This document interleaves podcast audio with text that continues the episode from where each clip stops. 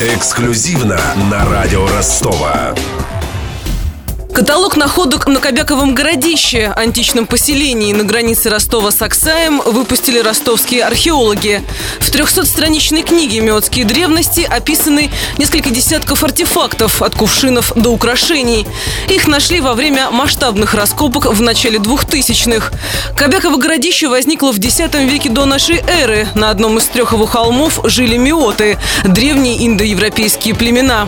О прошлых и современных находках античного поселения в интервью радио Ростова рассказала автор книги «Меотские древности» и научный сотрудник южархеологии Вера Ларинок.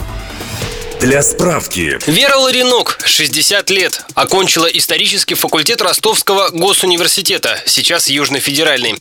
Специализируется на половецко-золотоордынском периоде и сармато-миотской культуре первых веков нашей эры. Начинала лаборантом археологических экспедиций городского музея краеведения. Во время одной из них познакомилась со своим будущим мужем, Павлом Ларинок. После этого решила стать археологом. Работала в Азовском музее-заповеднике и участвовала в раскопках древнего города Азака. В начале 90 90-х устроилась в Таганрожскую археологическую экспедицию старшим научным сотрудником. В нулевых перешла в компанию «Южархеология». В 2012-м известность Ларинок и ее коллегам принесли найденные на месте будущей автодороги вблизи Азова античный прототип коньков, игральные кости и 300-килограммовое изваяние половецкой бабы.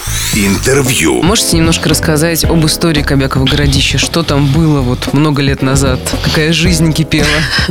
Ну, первые поселенцы появились в X веке до нашей эры. Они были так же, как и миоты, выходцы из Предкавказья, видимо, также из Прикубания. Потом жизнь возобновилась уже в первые века нашей эры, это знаменитое Кобяково-Миотское городище. И в средние века, опять же, появляется городище, небольшой поселочек. Его нашел известный российский и советский археолог Александр Миллер, остатки его слои. Но потом, к сожалению, вот и в 60-е годы, когда копала Ленинградская экспедиция, остатков э, этого средневекового слоя не было. И только вот в прошлом году на разрушенном восточном холме наша экспедиция все-таки нашла кусочки сосудов, которые можно датировать 12 веком. А что самое интересное было найдено на территории Кобякова городища, на ваш взгляд? Это первая в истории миотских городищ находка погребения женщины-воительницы. Такое подземное сооружение, камера, в которой лежала погребенная, и рядом с ней мы нашли неожиданно совершенно для нас длинный меч, то есть мужской меч. И в то же время женские украшения, бусы, зеркальца, застежки для одежды. Вернемся ко второй части моей книги и находке необычного красноглиняного кубка для вина. Чем уникален этот сосуд? Тем, что на подобных сосудах для винопития того времени мы не видим росписи многоцветные. А вот на этом сосуде есть изображения, и причем изображения, которые как бы отождествляются с сутью этого кубка. На одной его стороне изображен бог винопития Дионисий, а на обратной стороне сатир, спутник вот этих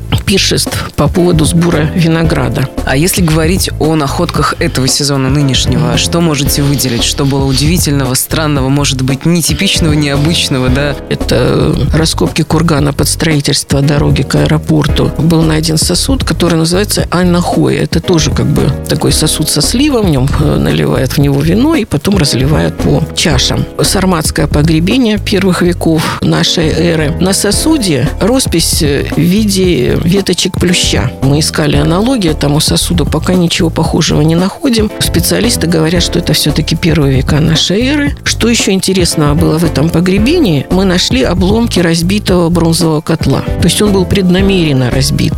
И когда наши мужчины-коллеги смотрели на эти обломки, они пожимали плечами, они не могли понять, как можно было разбить вот такой массивный котел. Но тем не менее, то есть его специально умертвили и потом только положили в погребение к его хозяину. Я знаю, что антропологи изучают найденные вами человеческие останки. И были ли за последнее время какие-то интересные открытия? Может быть, обнаружили что-то, о чем не было известно ранее? В последние годы палеоантропологи достаточно интенсивно ведут генетические исследования вот этих остатков людских. То, что касается, допустим, Кобякова городища, Миотов и Сарматов, то есть уже такие исследования, которые касаются похожести и непохожести этих двух народов. И вот выясняется, например, что Миоты более древний этнос, чем Сарматы. И их родственники сейчас проживают на Кавказе. Например, это армяне. А вот Сарматы появляются немножко позже, как этнос. И приходят сюда из азиатских просторов, и у них больше корней с, допустим, Ираном, бывшей Персии древней. Но, тем не менее, наблюдаются и контакты между этими двумя народами. Контакты брачно-семейные. В жены миоты брали сарматских женщин. Оттуда появляется из сарматских традиций обряд деформации головы у женщин. С младенчества, чтобы придать вот такую удлиненную форму черепа, бинтуют ребенку голову, и на черепе остаются следы повязки. И преимущественно деформируют